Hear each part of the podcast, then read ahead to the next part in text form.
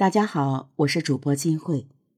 在二零零三年的三月十六日清晨，初春的早晨还透着寒气，一辆呼啸而至的警车打破了灯塔烟台街道土家屯村这个小村庄的宁静。村民们揉着惺忪的睡眼，循声向邵家小院涌去。邵家南侧的铁门虚掩着，院内是坐北朝南的三间房。四十八岁的邵德躺在西屋地上的血泊之中，头部呢被利器击中。侦查人员立刻开始组织勘查现场。报案者是邵家的亲属，他在报案时称邵德是被屋外进来的歹徒打死的。灯塔刑警大队民警通过认真排查，发现现场所反映出来的与报案人所讲述的歹徒入室将人打死有诸多不符。一是屋内没有明显外人入侵的痕迹；二是西屋墙角的血迹有被人擦拭过的痕迹。民警们当即决定询问发案时的在场人员。面对办案人员。当晚住在邵家的小敏毫无隐瞒的交代了一切。他杀死了姑父邵德。一个正值花季的女孩为什么会成为杀人凶手？小敏的供述让每一个办案人员都感到心痛。十六岁的小敏是灯塔市人，小学毕业后因家境困难辍学在家。一年前，小敏来到住在灯塔烟台街道。土家屯村的姑姑家干印花的活，尽管年纪尚小，但是小敏比一般的孩子显得懂事，手脚很勤快，嘴也很甜。来到邵家后不久，他便改口叫邵德干爸，叫邵德七十七岁的老母亲大奶。家中还有一个比他大几岁的哥哥。大奶很喜欢这个懂事的孩子，平时还愿意找小敏一块唠嗑。晚上，小敏就和大奶在东屋一起睡，待的时间长了，小敏发现姑姑和姑父的关系并不好。姑父一喝酒就打姑姑，而且姑父对大奶也不好，全家人经常受他的气。他很不喜欢姑父，更害怕他喝多酒后发怒的样子，总是躲着他。可是面对正值青春年少的小敏，年近五十岁的邵德。竟然动了色心，他呢，先是对小敏动手动脚，有时当着小敏姑姑的面儿就动手摸小敏的前胸和下身。面对眼前所发生的一切，生性软弱的姑姑根本保护不了年幼的侄女。每当表示出不满，所得到的结果便是邵德的一顿打骂。这样的状况更加助长了邵德的嚣张气焰。终于在二月九日那天，趁着姑姑出门办事，一直没有机会下手的邵德，像饿狼一样扑向了小敏。事后受尽屈辱的小敏也想过报案，但是他又想到自己的名声，一旦报案，事情传扬开，那他还怎么去做人呢？无奈之下，小敏只有偷偷擦干了自己眼角的泪水。血案发生在三月十五日。据小敏供述，那天晚上，邵德在自己住的西屋里喝了不少白酒后，他的手也开始不规矩起来。小敏为了躲开邵德的骚扰，便来到东屋大奶屋内。刚坐下，就听邵德喊他，他不得不回到了西屋。姑姑也跟了回来。邵德又喝了酒后，要求小敏在西屋睡觉，并且。上去开始扒小敏的裤子，小敏紧紧按着裤子，没有让他得逞，并说自己身上来例假了。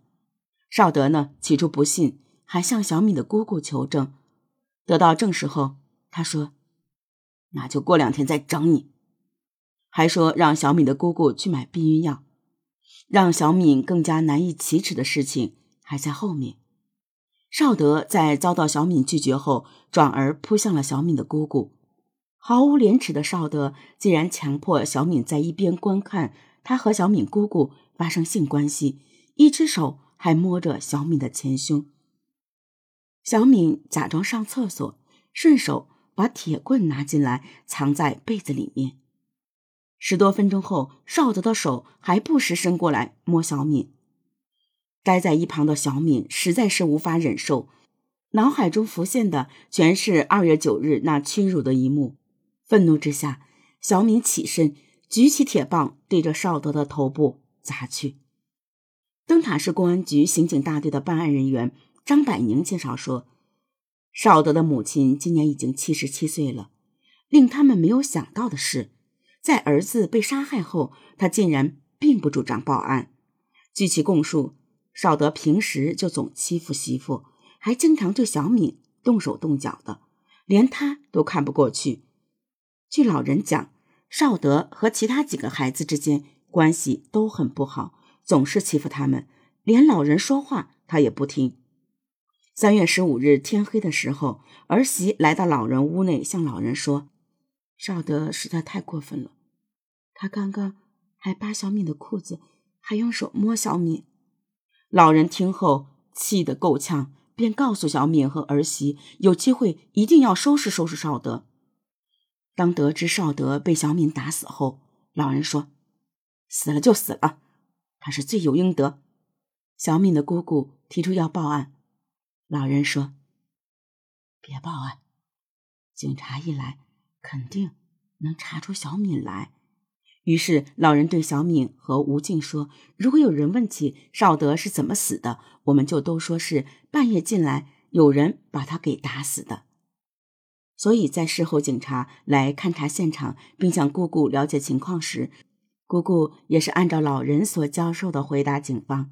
不过，在办案人员询问小敏时，小敏并没有按照大奶教的那么说，她很坦然，并毫无隐瞒的向警察。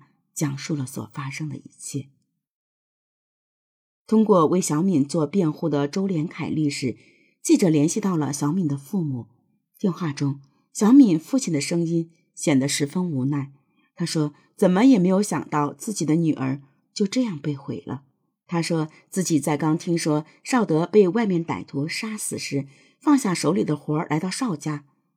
当时他就很担心，十六岁的小敏会被这血淋淋的场面给吓坏。孩子那么小，平时家里就是杀只鸡也不敢让他看。可是到了邵家，才知道女儿小敏和自己的姐姐被带到公安局去了。一直到晚上，两人也没有回来，他就感觉到事情不好了。第二天清晨，他自己一人来到灯塔市公安局，从办案民警口中，他得知了。自己女儿杀人的事情。当听到这一消息时，他感觉脑袋嗡的一声，根本没有了思维。怎么回的家，他已经记不清了。当他把这个消息告诉给小敏母亲时，小敏的母亲险些昏倒过去。从来没有落过泪的他，如今一想起女儿小敏，眼泪就止不住的往外流。他告诉记者。小敏家里还有七十九岁的爷爷，大伙根本不敢把这个消息告诉他，怕老人承受不住。说到这里，记者听得出电话那端小敏的父亲声音有些哽咽。当记者跟随着小敏的辩护人来到了灯塔市公安局刑警大队，对此事进行深入采访时，在表明来意后，何队长和负责此案侦破的。张探长说的第一句话就是：“希望周律师能够给他好好的辩护。”据办案人员介绍，通过对案件的调查，大多数人都反映少德和附近的邻居关系不怎么好，每天都要喝酒，然后就打自己的妻子。他以前的妻子就是被打跑的，而且少德和自己的亲友关系也不好，挣钱了。就挥霍出去，也不给自己的母亲和妻子。